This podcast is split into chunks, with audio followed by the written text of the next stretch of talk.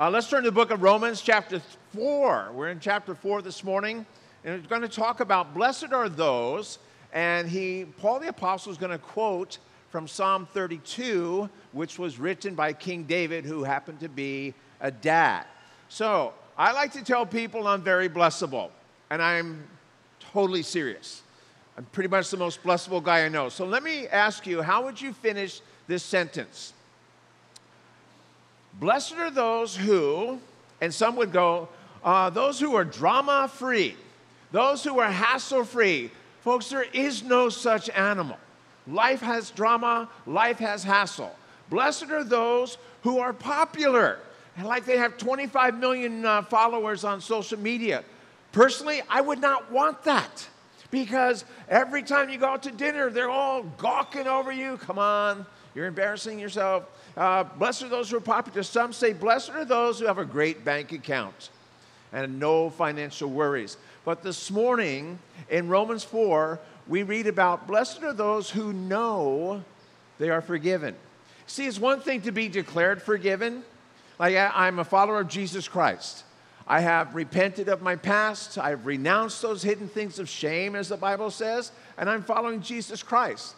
And I know theoretically I'm forgiven, but it's another thing to embrace it. I am truly forgiven. I don't always feel forgiven, but I am declared by the judge.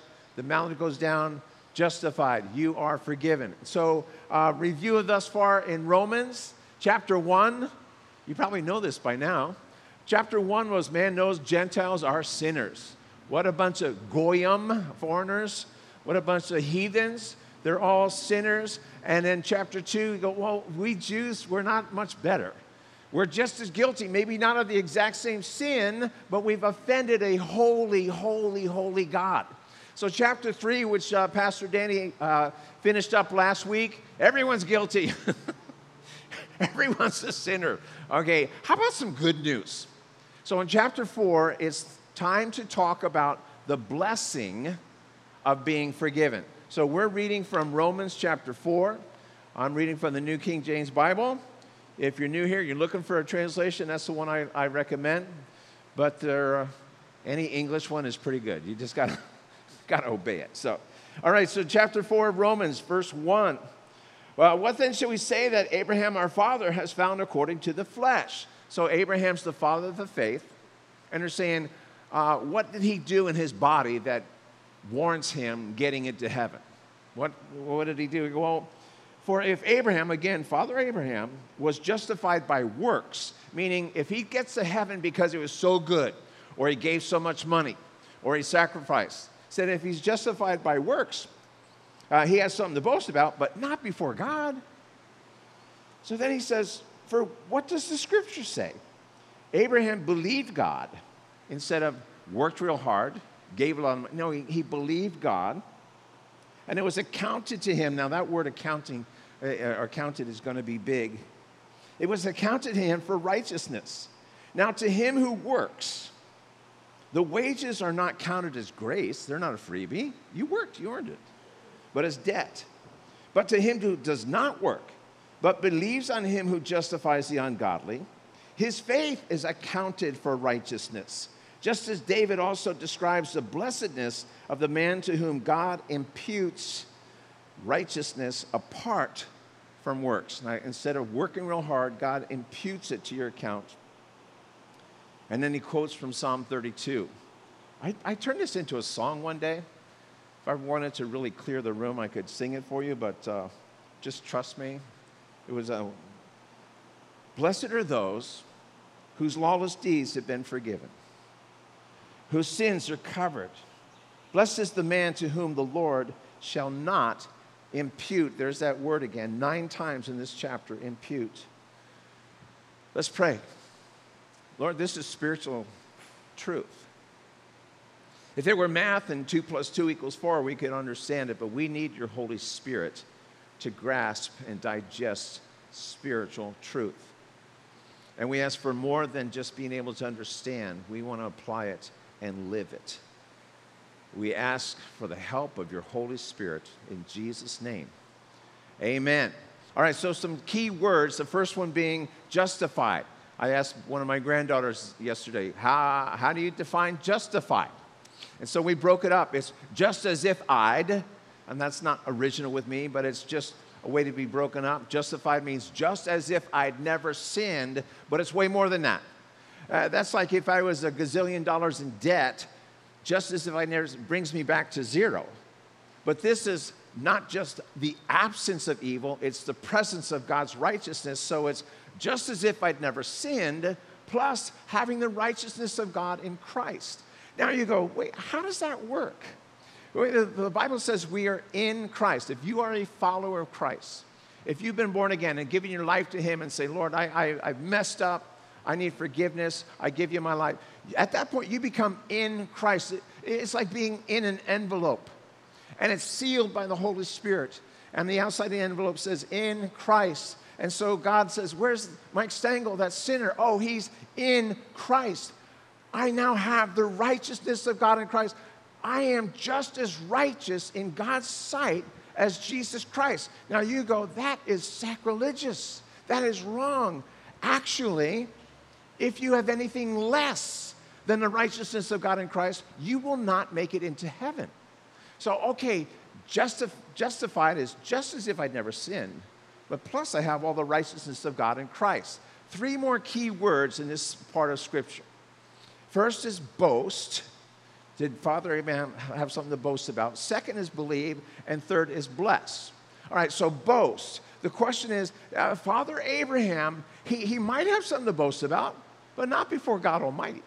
So you go, okay, well, what did he have? What possible things could he have boasted about? How about starting to follow God at the age of 75? So here he is at 75. I left everything, Abraham speaking. I had no idea where we we're going. He just told me instead of retiring, you are starting and you're going to follow me. And he goes, I followed God in faith, not knowing where we were going. I just knew it was hundreds of miles away. It was a hardship, but I knew I was in faith following God. When we got to the promised land, hundreds of miles later, there was a drought. And I thought, God, this is not what I signed up for. I don't want a drought. I want the abundant life. I want the over. If you're such a God of love, if you're going to take care of me, why am I going through a drought? Some of you are there this morning. God, what, what's going on? If you love me, if I'm forgiven, if I, where's this abundant life? Why am I going through a drought? Because he wants you to trust him. And at that point, Abraham and Sarah went to Egypt, got in a heap of trouble. Remember that? And they thought, man, I probably ruined it. No, they come back, and then 25 years later, so now at the age of 100, Abraham gets the promise. So I got my son. it's just a laughter. We just laughed about it. It was so cool. Uh, and his son, man, I just, at 100 years old, it's so worth, in faith, I received this son. And I thought, I will treasure him forever. And yet, when my son was a teenager, God says, I want you to kill him. And, and I was ready in faith to kill him on the altar of Mount Moriah. I, I, thought, well, God gave me this son miraculously. Even if I kill him, he will miraculously raise him from the dead. And so I was there. Can you imagine him get, giving his testimony? There I was with a dagger in my hand, ready to plunge it into his heart. Sorry to be so graphic, but that's how it was. And the angel says, Stop. Now we know you're a man of faith. Now we know that you'll follow God. Now, this leaves the last one, the biggest faith step in Abraham's life. Anybody, you ever think about this? What took more faith for Abraham than anything else? How about getting circumcised? Not only that, but convincing hundreds of men around him, you're going to get it too. How do you do that? How do you say, you know, okay, guys, bring it in. Uh, we need to talk. Um, like Bob Presser goes, how do I say this? I, I, always know something heavy's coming. How do I say this? Uh, God's looking for total commitment. or how about this? You'll never believe what God said He's going to require. And they'd say, Yeah, I don't believe it. But this man of faith led the way. He was circumcised, and he, he convinced hundreds of others to do it. And then, over the process of time, millions That's a man of faith. So back to boasting. If Abraham could boast, oh, I was a man of faith, he could say a lot, a lot more than you and I, but not before God. He's not saying I've done enough so I can go to heaven. You know, it's like saying, uh, uh, oh, this person was such a good person. He or she was such a good person. That's great. That's a great way to live. But that's not how you get to heaven.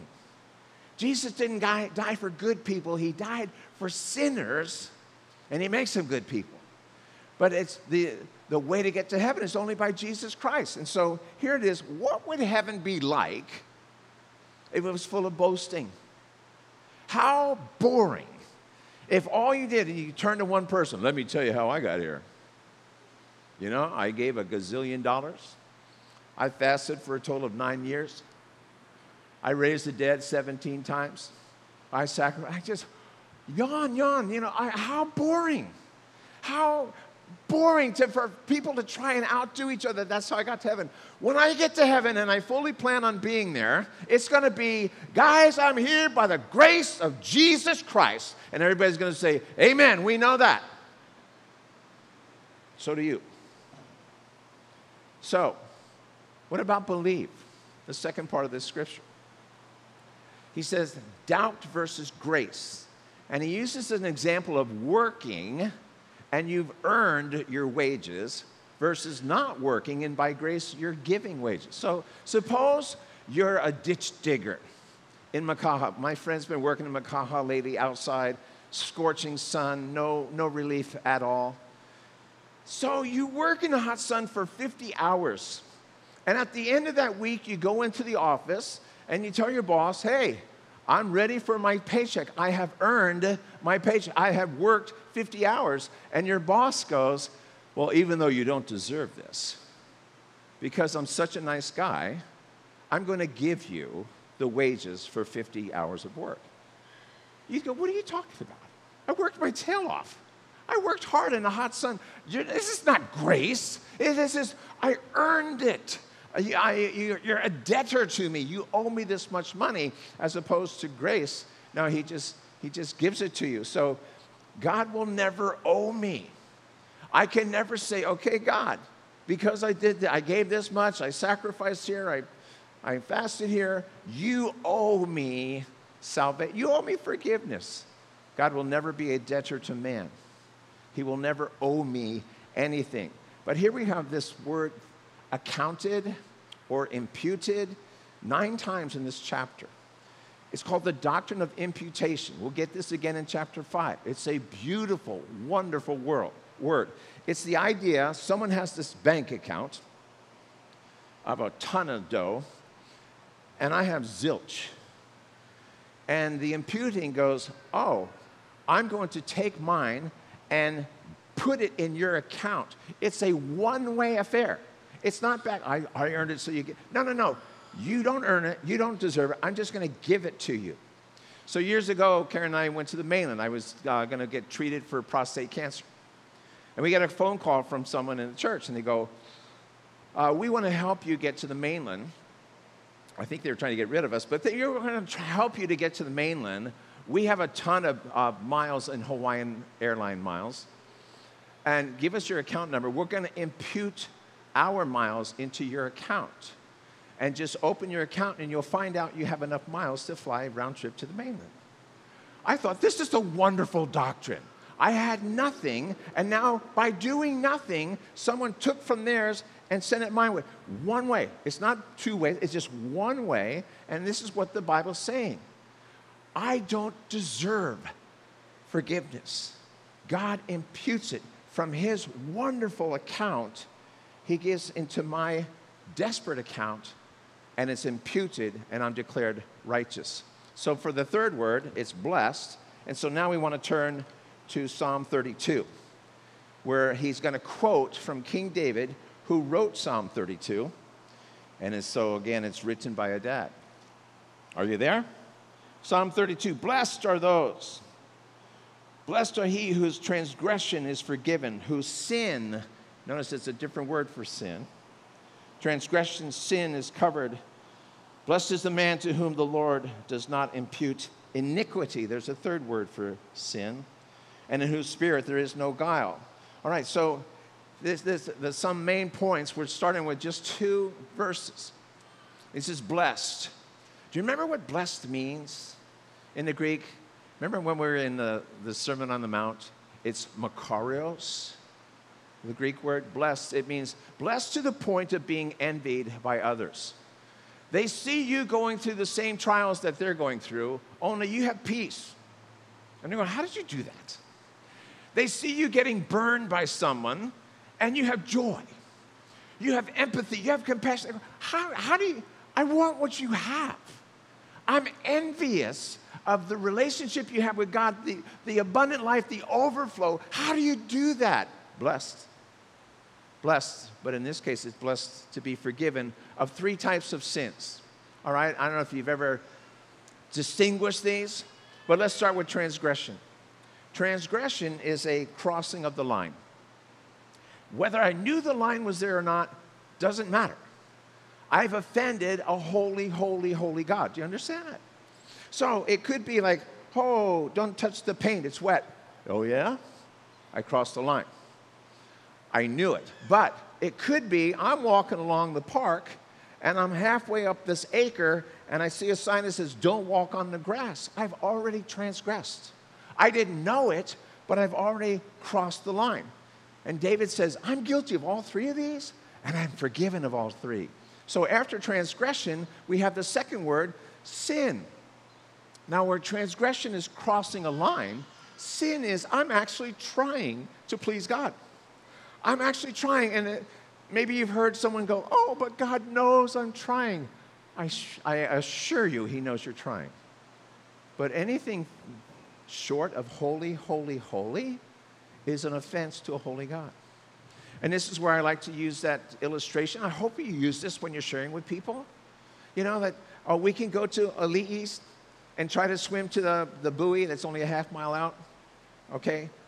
But let's swim from here to Japan, thousands of miles. You go, that's impossible. That's the idea. You can try, but in trying, you're going to fall short. And it's an offense against the holy, holy, holy God. And I'm guilty. The third word for sin is not a crossing of the line, it is not trying, it is iniquity. This is a twisted wickedness. This means I know murder's wrong. I don't care. I know adultery is wrong. I don't care. I'm going for it. All right, so those are the three types of sin. In this psalm, David says, I've done all three, and I'm forgiven of all three, and he knows it. To the dads here, hey, I'm a dad. I'm all about dads. You've probably heard me say I always saw myself as a father. In uh, junior high, I literally was writing the names of my future kids. I wanted twins, Melody and Melanie. Karen says it's not going to happen. But I just saw myself as a dad. Now, I've gone up to some dads and go, hey, uh, uh, you're getting old. Actually, you're on your deathbed. Chances are I'm going to do your funeral. Could you give me something to share? Could you give me some hope for your kids? That, hey, dad is with Jesus in heaven. Can you share your testimony in such a way where people don't go, what? When did that happen? Could it be that not only you know you're forgiven, but you're following the Savior? And, and that, at that funeral, it'd be such reassurance to everybody there oh, we miss him, but we'll catch up soon. So, dads, let your kids know you're forgiven and demonstrate it by following the Savior, Jesus Christ. So, here's David. I did all three sins, and I've been, I've been forgiven of all three sins. So then from blessed, he goes into confess. Look at this in verse 3. Again from Psalm 32. When I kept silent, that means silent about my sin, trying to hide it from God, my bones grew old. Oh, gosh. Listen, this 67 year old body knows all about bones growing old and these bones will wake up in pain and they creak and they crack and they hurt for no reason at all. But that's just by being alive. He's saying, I tried to keep quiet about my sin. I tried to hide it, and God's hand was so heavy upon me, I couldn't handle it.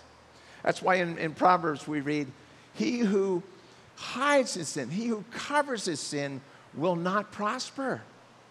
He who confesses and forsakes it will find mercy. So here he's going, When I kept silent about my sin, my bones grew old through my groaning all day long. For day and night your hand was heavy upon me. God loves you so much. He doesn't want you to just waste your life in sin. And his hand of conviction will be upon you in love, not trying to chase you away, but to draw you closer. So he goes on, My vitality was turned into drought of summer. He goes, I once was the spring chicken. Now I walk a few steps. I'm about to die because of God's conviction on me. I acknowledged my sin. Now here he's saying, I confessed. What did you confess? My sin. I'm taking ownership. I'm not saying, well, let me explain why I did this, God. No, I sinned. All right? Bottom line. I acknowledge my sin and the iniquity, that twisted wickedness of evil. I wasn't hiding it from you, God. I was confessing it. I've not hidden. I said, I will confess my transgression to the Lord. And what happened? You forgave the iniquity of my sin. You forgave the part of my sin. Oh, I did something here. You forgave the part of my sin. I have no idea how this, there we go.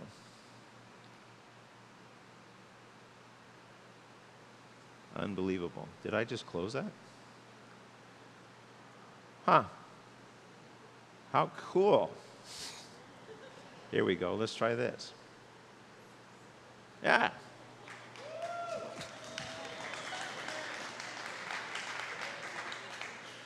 I just did that to get some appreciation, some love, man. Just come on. All right, so the confession. he said, I confess my sins, and you forgave the iniquity, the part that I wasn't even sure I should talk to you about. And you said, I know all about that. You're forgiven. So, conviction of sin is a good thing. And we have to understand that. It's not a God of hatred pushing you away but trying to draw you close. As Jesus said, remember, remember he cried over the nation or the, the city of Jerusalem? Oh, Jerusalem, Jerusalem, a term that means, I sure love you. How often I wanted to gather you together like a chick, like a mama hen gathers all her chicks, but you were not willing. That was the problem. And he said, Oh, but the, the conviction was a good thing because it, it drew me close to you. Now, here's my, I have a problem with this. Because in Acts chapter 13, verse 32, it says this God is quoted as saying this about King David. See if you understand. God says, I have found David, the son of Jesse, a man after my own heart, who will do all my will. You're going, What David are you talking about? The David I know, that I read about, uh, he committed adultery. He had her husband murdered. He was a total phony and hypocrite. He was full of pride and caused 70,000 people to die. What are you talking about? Oh, yeah, there's a guy after my own heart. Because he was a good repenter. There's no other explanation. You know what David was good at? It's not like, oh, let's just write a song and God will be stoked. No, God says, no, that guy's after my heart. He gets it. He repents. I want to tell you a story about one of the most challenging people I've ever had on staff. His name was Jason. Jason today is a missionary full time with his family of six. They're hoping to come back here in September. We want to have him share. You got room at your house, you got a car, he'll take a Cadillac, a Mercedes, or no, no, no, he's not there. He's, he's coming in in September. We're going to have him share. But when Jason first came, he was raw, he was edgy, he was a self described scrapper, which he still is, meaning I don't turn away from a fight, I scrap. And so when he first came, you know, I asked him to do a Bible study in Mililani. He was still smoking cigarettes. That doesn't mean you're going to go to hell if you smoke cigarettes. It just means you smell like you were there. And so he finally quit those. you got that one. Okay, good. Uh, so he, he finally quit those when he realized he should probably lead by example. But he was feisty. And we had a bigger staff at that time. We'd have these staff meetings, and, and I would say something he didn't like, and he'd go, What? And he'd throw, yeah, I don't know, I had a stack of notebooks and books. He'd stand up, he'd throw him down on the ground, and storm out of the office. well, other leaders found out what was going on, and they said, You know, in my line of work, that guy would be fired for doing that. And I said, No, you know, I see I see something redeemable. I think God's hands are all over this guy. I think we need to uh, have mercy. And, and, so in time, he becomes the youth leader. And he, he was full of energy. He still is full of energy. Uh, so he, he, we, we, uh, he asked me to chaperone with him one night. We were going, I don't know, ice skating or something. We ran a big, you know, the big yellow school buses. Had a ton of students there. And on the way home, I'm so impressed. Jason just know he's a people person, and he's going around and having people time. And and but there was one mishap. I wasn't aware of it. Um, but she goes home. There was a younger girl goes home, and of course there's drama and, and all this stuff. And, and she goes home and tells her mom, "I'm miserable, and it's Pastor Jason's fault." So of course the next day I get a phone call. You got to do something with Pastor Jason. And uh, so I asked Jason into my office. He doesn't have the best history of that office. And I, hey, Jason, uh, I really loved what all we did last night.